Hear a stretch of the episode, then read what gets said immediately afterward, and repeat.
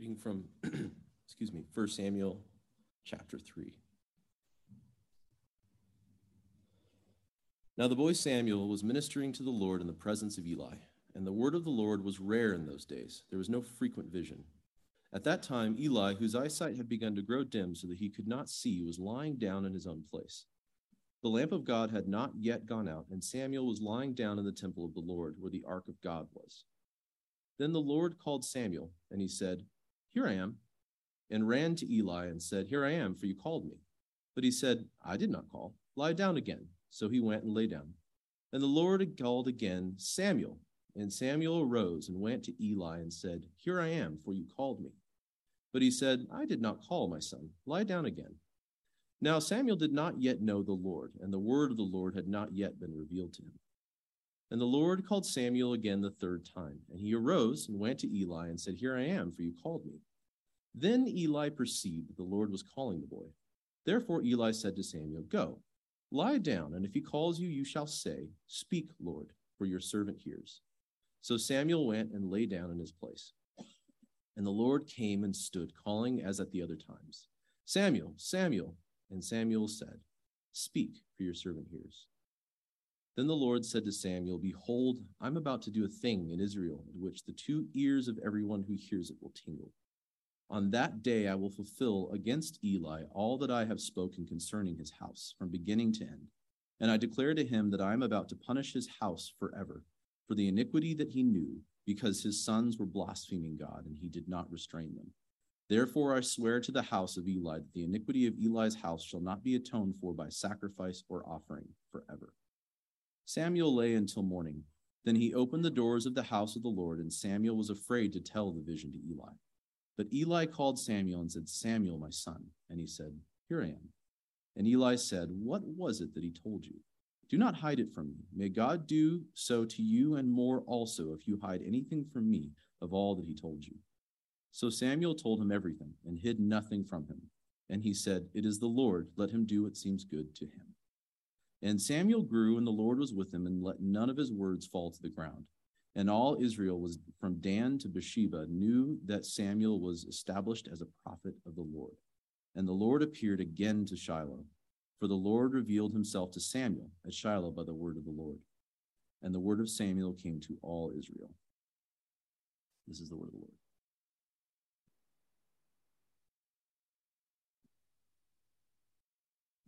Thanks, Kyle. Even got that bad chapter break there. That that uh, it breaks at chapter four, and chapter four, verse one. That first half belongs with chapter three. So uh, I thought I was going to have to tack it on, and I don't have to. Um, before we start, let's uh, bow in prayer. Lord, what uh, wonderful hymns we got to sing, and uh, what wonderful words and thoughts are contained in those hymns. Lord, it just makes me grateful for the history of the church for the history of the church in the West, um, the American church, what, what we've had in the past, what you've done through and in us. And Lord, I just I thank you for the people who have thought through these words and these intentions and put them into beautiful songs.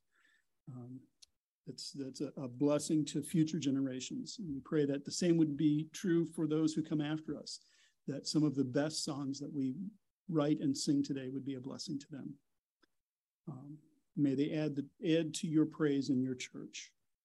Uh, Father, I want to pray for Bob because I, I, think Bob would have really appreciated singing some of these hymns. Uh, we wish he was here with us.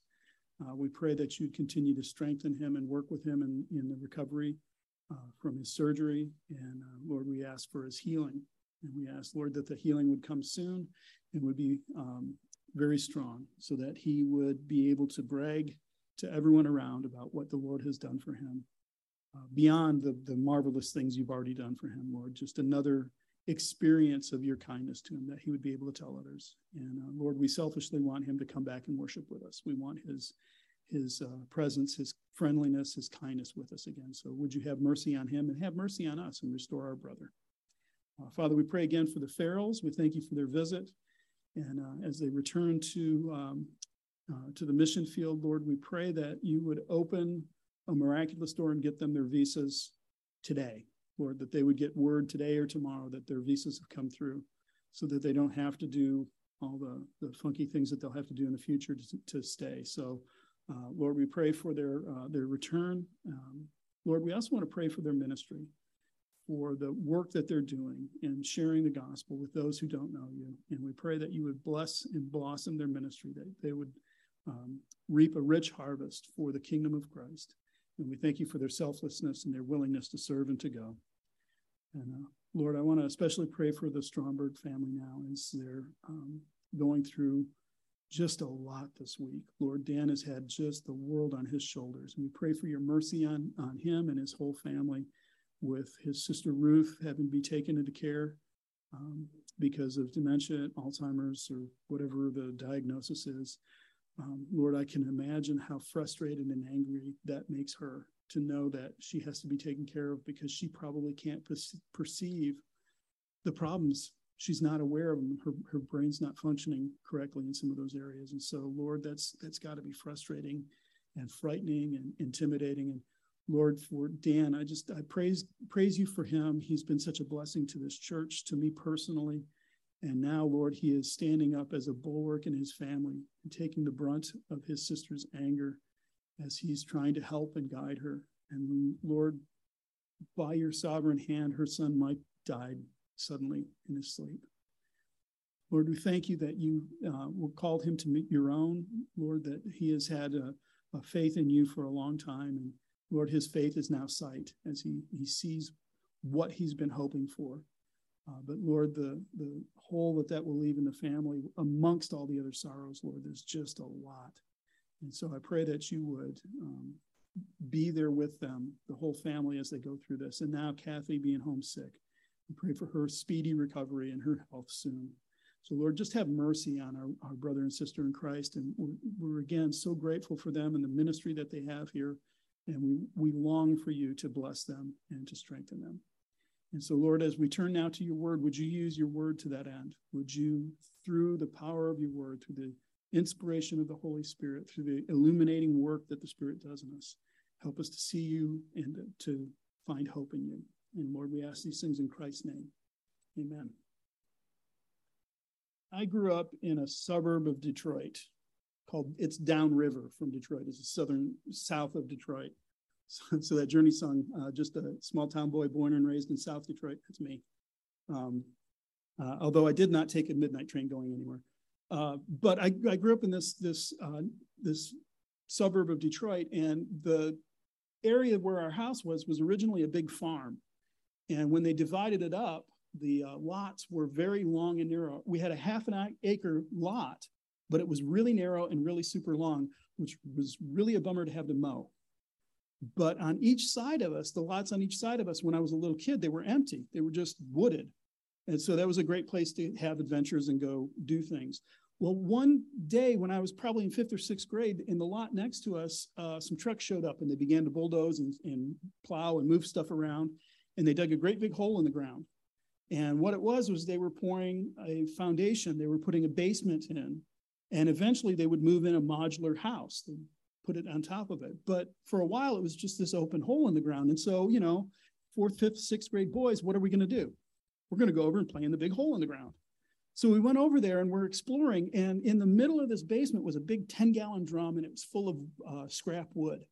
So, what do fourth, fifth, sixth grade boys do with a big 10 gallon drum full of scrap wood? You light it on fire, of course. I mean, that's what you do. It was in the drum, so it wasn't like we were going to burn down the building. There was no building to burn down, but I mean, there was no imminent danger. It was just a small fire in this thing. And so we played. And this, by the way, was back in the 1970s when parents said, go outside, do not come back home until the streetlights come on. Um, they didn't helicopter parent you and, and make sure that you got to and from. They just said, go away and come back when you're done. So I came home, you know, it was getting late. I came home and my mom was in the bathroom and she's getting ready, going to go someplace. I'm not sure where she was heading. And I came in the bathroom and I'm chit chatting with her and hi, you know, how'd you do? What's going on? And all of a sudden she stopped and she looked at me and she went, Timmy, what did you set on fire? And I just froze. Oh my gosh, how could she possibly know this? She, I was convinced mothers had a sixth sense. There's no way she could have known. I was in a hole in the ground. She was at work. She couldn't have seen it. Well, it turns out it wasn't a sixth sense, it was one of her five senses, the sense of smell. I smelled like fire.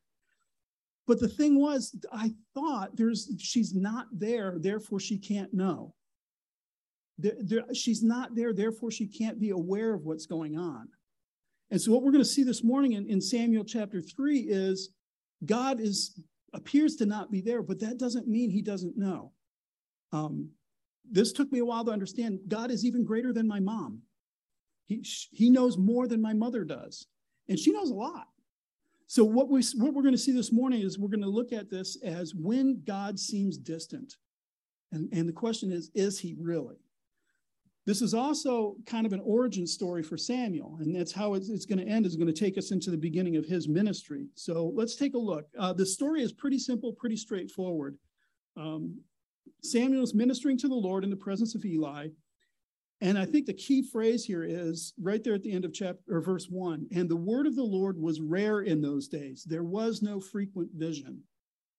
So the word of the Lord was rare. Um, it, it wasn't something that came up a lot. That doesn't mean it was absent. They had the Pentateuch, they had Moses' writings. I would wager a guess that they probably even had Joshua by that point. They didn't probably have judges, and they definitely didn't have First Samuel because it's happening. But they had the word. And not only that, but they had these, these utterances from the Lord. If you look at the book of Judges, God speaks. He talks through judges, he talks through prophets. An angel shows up to Manoah's uh, wife and says, You're going to have a son. So it's not like he never spoke. But there's argument on how big of a time span the book of Judges covers, somewhere in the neighborhood of 400 years. Spread that out, those visions, those encounters over 400 years, and it's pretty rare. And apparently it had tapered off toward the end. By the time we get to Samuel, the word of the Lord was rare. So they had some knowledge of it, but it wasn't as, as uh, prevalent as it would be. And so that's the problem here is God seems to have gone silent. He seems to have become quiet. Um, it says that the boy Samuel, Samuel, Jewish tradition says he was 12 at this point. That seems plausible. It seems about right because he's left alone in the temple. He's got job to do, that kind of thing. So he's he's young enough to understand this, but still be referred to as a boy. Oh, the other thing I forgot to mention that they had, they had the writings of Moses, they had the, the infrequent revelation. They also had something called the Um and Thummim. These were some kind of lots that were part of the, the ephod that the priest would wear. And so they would cast lots. And the Um and Thummim come up again. Urim and Thummim, I can't say that, uh, come up again in chapter 14.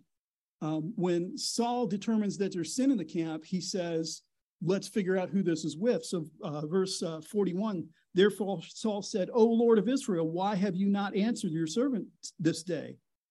If this guilt is on me or in Jonathan, my son, O Lord God of Israel, give Urim. If this guilt is on your people, give Thummim.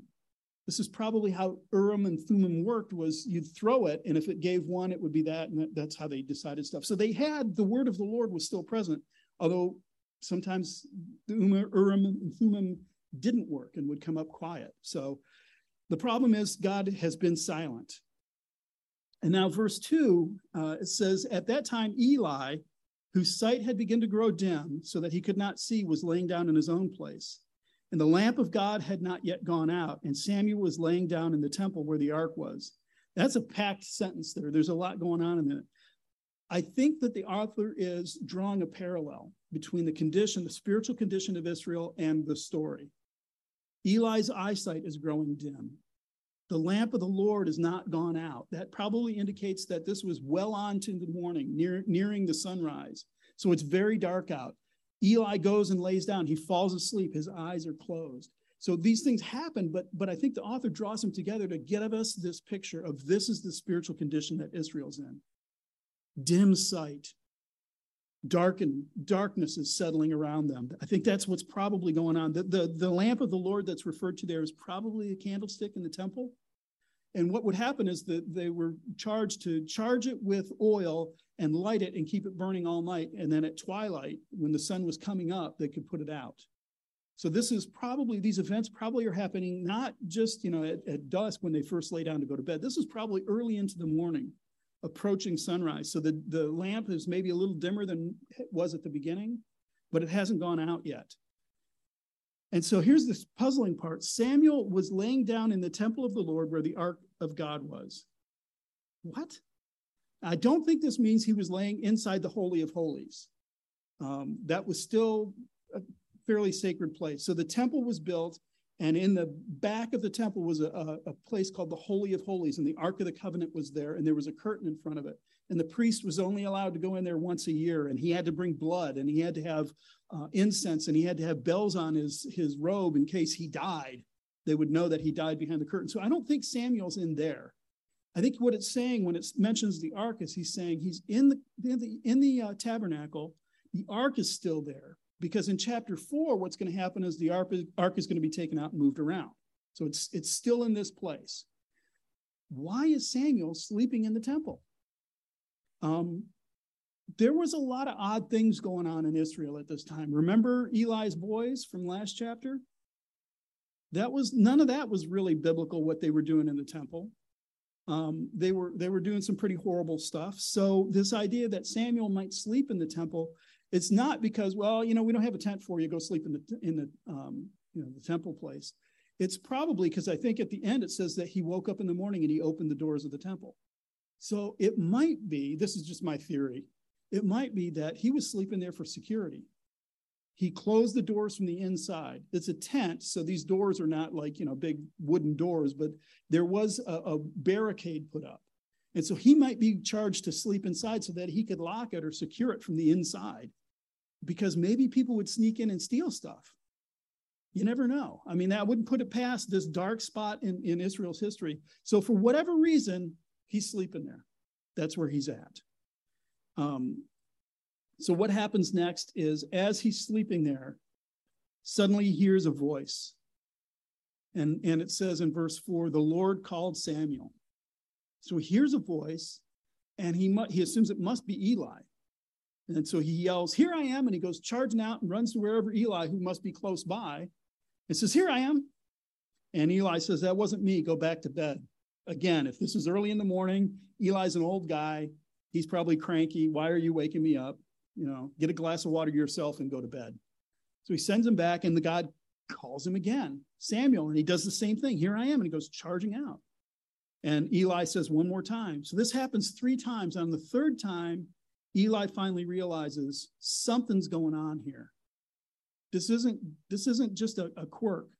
Samuel's hearing something. He's laying in the temple. I wonder if he's hearing the Lord.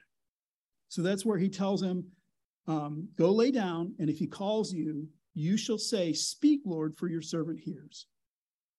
So this time, don't come charging to me, just respond. So that's what he does. He, he lays down and he's listening. And he hears it again. The fourth time. Um, the fourth time the Lord came and stood. It wasn't just a voice this time. I wish the author gave us more detail on this. The Lord came and stood. He, he's standing before Samuel and addressing him. What would that look like? I mean, think about Zechariah when he goes into the temple to offer the incense, and an angel comes in and tells him, You're going to have a son. I mean, that was a pretty frightful experience. This doesn't say an angel came, it says the Lord came and stood. And so now he says, Samuel, Samuel. It repeats it. There's, there's this he says it twice. It seems to be more of a urgent call. Samuel, Samuel. He's been patient, but now he, he's got his attention. And so Samuel says, Speak, for your servant hears. And God repeats the message that he'd given earlier through the prophet to, to Eli. He says, On that day, there's a day coming when judgment's going to happen. On that day, I will fulfill against Eli all that I have spoken concerning his house, from beginning to end. And then I declared to him that I am about to punish his house forever for the iniquity that he knew, because his sons were blaspheming God and he did not restrain them.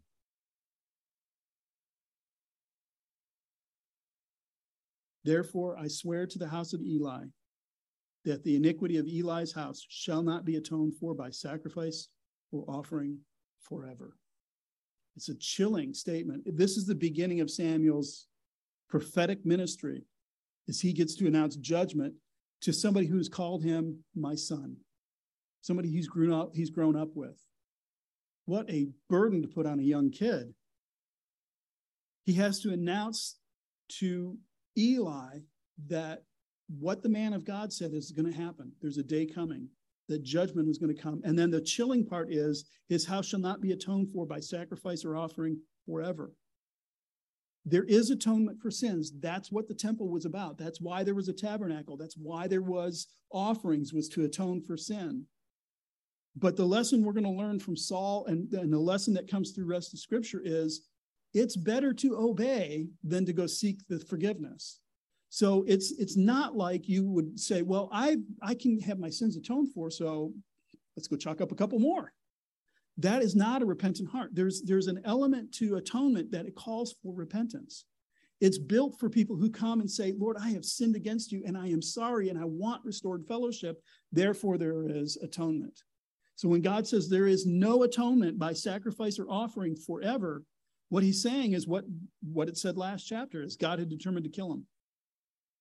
He is determined he's going to withhold instead of giving them the repentance that they, they could have, that they can't seem to be interested in, in themselves. He's not going to do it. There's a day coming where even if they came and they offered sacrifice, because isn't that what they've been doing? They've been offering sacrifices, but they've been abusing it and self serving. So there is no forgiveness for them.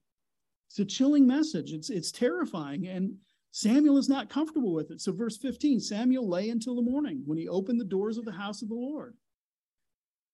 And Samuel was afraid to tell the vision to Eli. So he, comes, he gets up. He probably didn't sleep. There's no indication that he ever fell back to sleep. So he gets up and he opens the doors of the house, and Eli probably comes ambling in. And, and I can just imagine little Samuel trying to avoid his gaze. I don't want to talk about this. I really don't want to talk about this. This is horrible. But Eli called Samuel and said, Samuel, my son. We don't know what his life was like from the time Hannah dropped him off until now, but apparently Eli had grown fond of the boy. There, there's a, there was a relationship built, a father and son relationship. Eli apparently is not too keen on his own two sons. They're kind of kind of jerks, but he is definitely attracted to Samuel. Samuel, my son. He says, and Samuel responds, Here I am. He learned his lesson. Here I am. It's a standard response, but he knows what's coming. And Eli says, What was it that he told you? Don't hide it from me. I think I think Eli knows what's coming. He's already heard from a prophet. I think he knows what's aware what's what's coming because he says, "Don't hide it from me."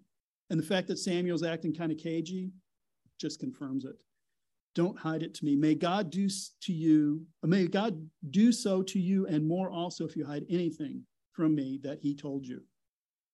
Now, that seems to be a, a shocking juxtaposition between my son and then announcing this curse on him. But this was just a standard way of saying, man, don't don't pull any punches. Just just tell me, just put it out there. I don't think it was such a rebuke. And so Samuel told him everything and hid nothing from him. Here's the bad news you're going to die. Your boys are going to die. So Samuel told him everything, he hid nothing, and he said, It is the Lord. Let him do what seems good. That seems like such a cold response, such an indifferent response. And so some of the commentators say, Oh, this is just Eli being indifferent. He doesn't really care. He doesn't believe it. He's like Saul. I don't, I don't know. I, you can't tell. I think the author kind of leaves it like that in this kind of undefined position because it's such a shock to us. It could be an act of utmost faith. It's like, hey, I know I've messed up. I'm just going to trust the Lord in this. What he's going to do is going to be right. I, I can't change that, but I'm going to trust him in it. Or it could be like some of the commentators said, just complete indifference. Yeah, whatever. Okay, whatever the Lord does. I, I just, you can't tell. But that leaves us hanging. It leaves us in that strange place there where what's happening? What's going on? But we know what's coming. We've been told what's coming. So the word of the Lord, which was rare in those days, now appears and it's a word of judgment. It's kind of scary. So, as I said, part of this is Samuel's origin story, his beginning. And so, verse 19 Samuel grew, and the Lord was with him, and let none of his words fall to the ground. And all Israel, from Dan to Beersheba, knew that Samuel was established as a prophet of the Lord. So Dan is up in the north, Beersheba is down in the south. It's those two terms are put together often to kind of picture the entirety of Israel. So everybody in Israel knew that Samuel was the new prophet. He's, he's a young kid still, but he's growing. It says Samuel grew. So he's, he's growing in, in reputation, in stature, getting more comfortable with the word that the Lord's going to give him. And they knew that he was established as a prophet. Um, this is going to be the beginning of something new. There were prophets before, they were called seers, but there was no official kind of this is the prophet. There was prophets that would rise and go and they would come and, and appear and disappear, but Samuel is going to move into the forefront as the prophet. He's going to be this kind of judge that lasts more than just a few years to deal with a problem. He's going to be a judge that lasts for a while in Israel. And he's established in Israel. And verse uh, chapter 4, verse 1, and the word of Samuel came to all Israel. Just like Eli said, My son, don't hide anything from me. Samuel is not hiding anything from all of Israel.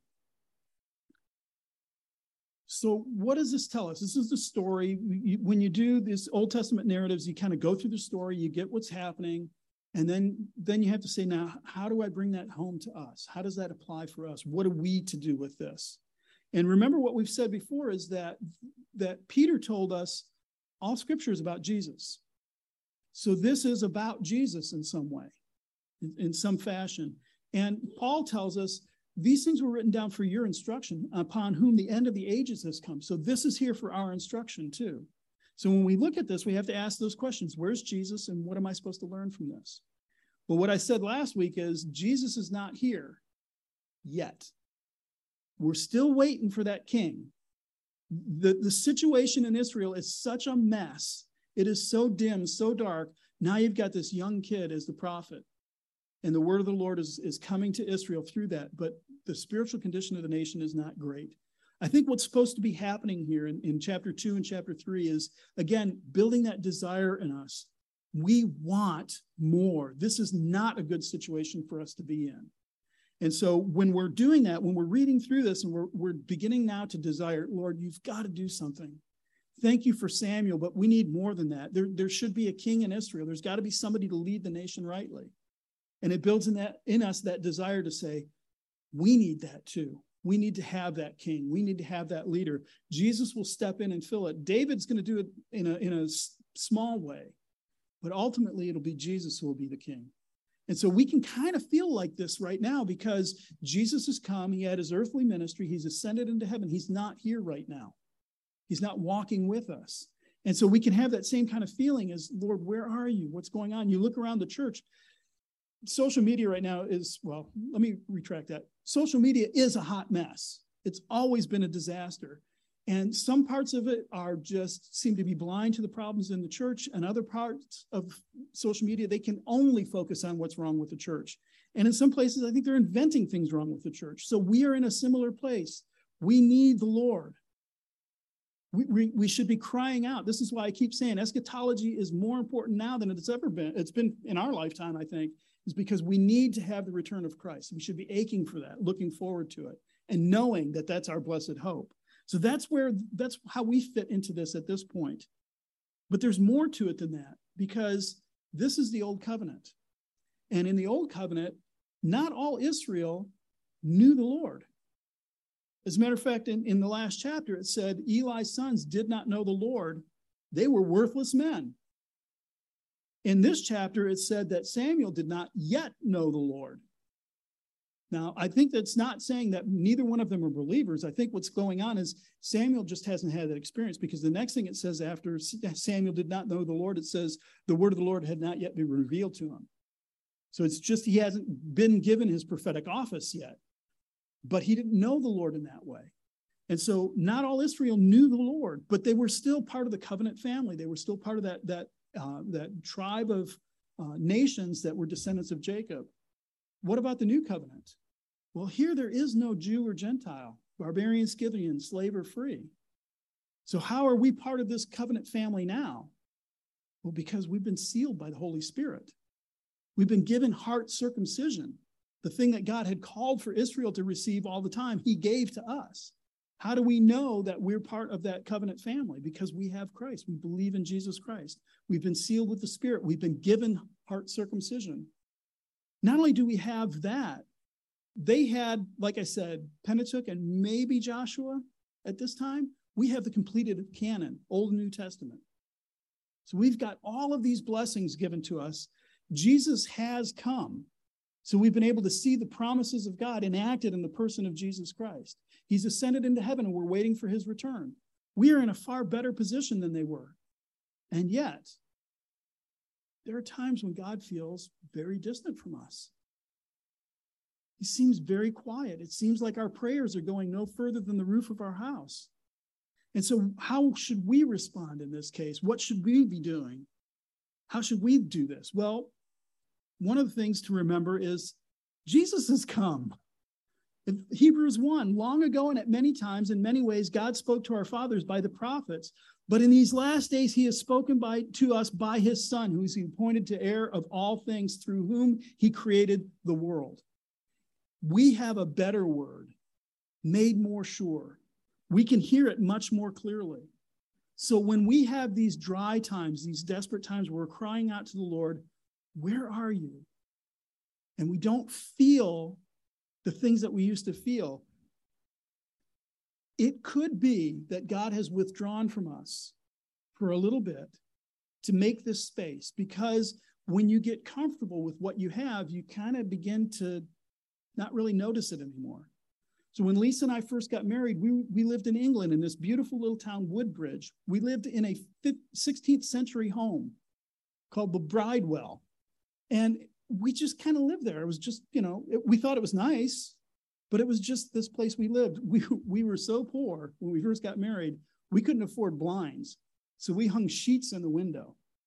And the people across the street from us got very mad about that. You're living in a listed home. You can't put sheets in the window. Listed means historical list. You can't put sheets in the window.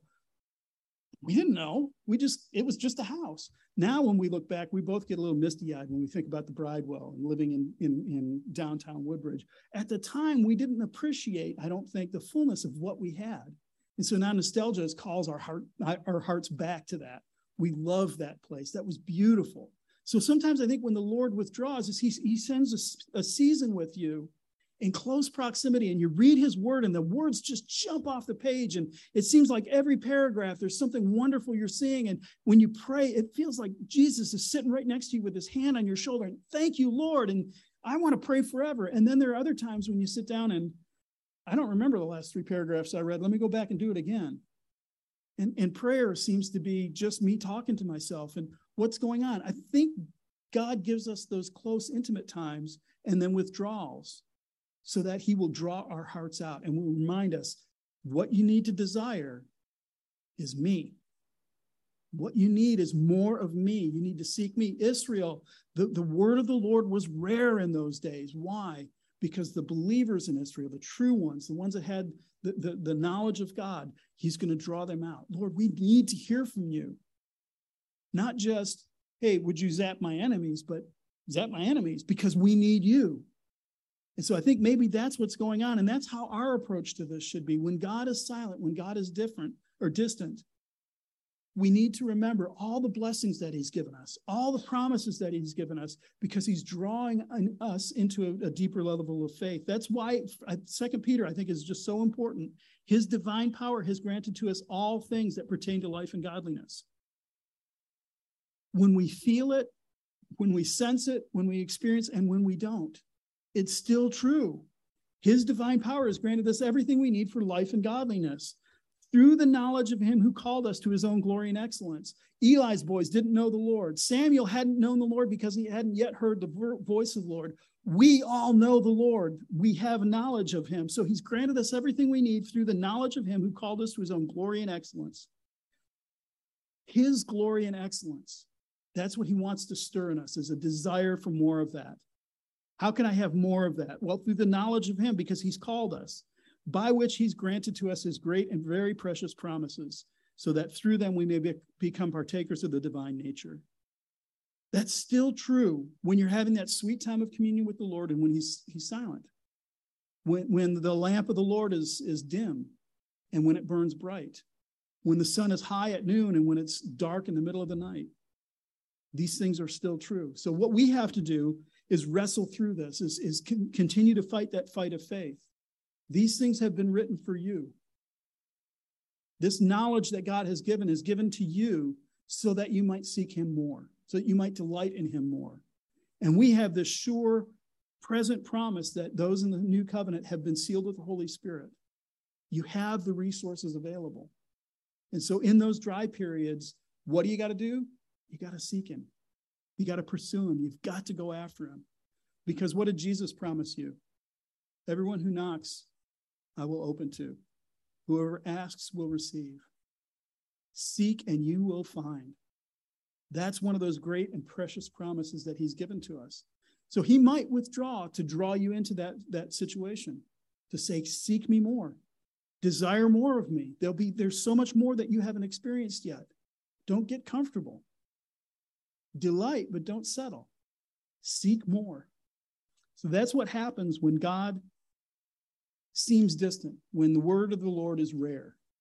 Um, it's not rare for us. We have the fullness of it all given to us.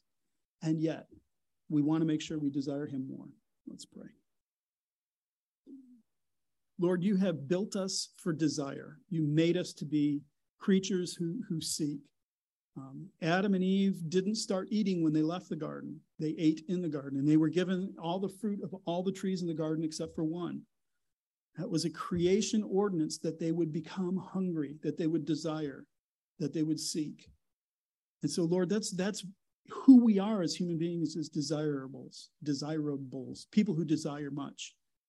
And Lord, we know that ultimately the fruit of the garden won't satisfy.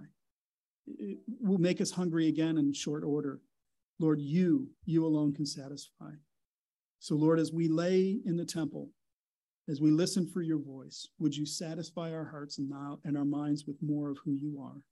May we come to delight in you. And Lord, we're grateful that the word of the Lord is not rare in these days, that it's abundant, that, that the word of the Lord goes throughout the entire earth. And so, Lord, would you bring it to roost in our hearts again, in our minds, and cause us to know you more? And Lord, we ask all of these things in Jesus' name because he's brought this and made this available to us. Amen.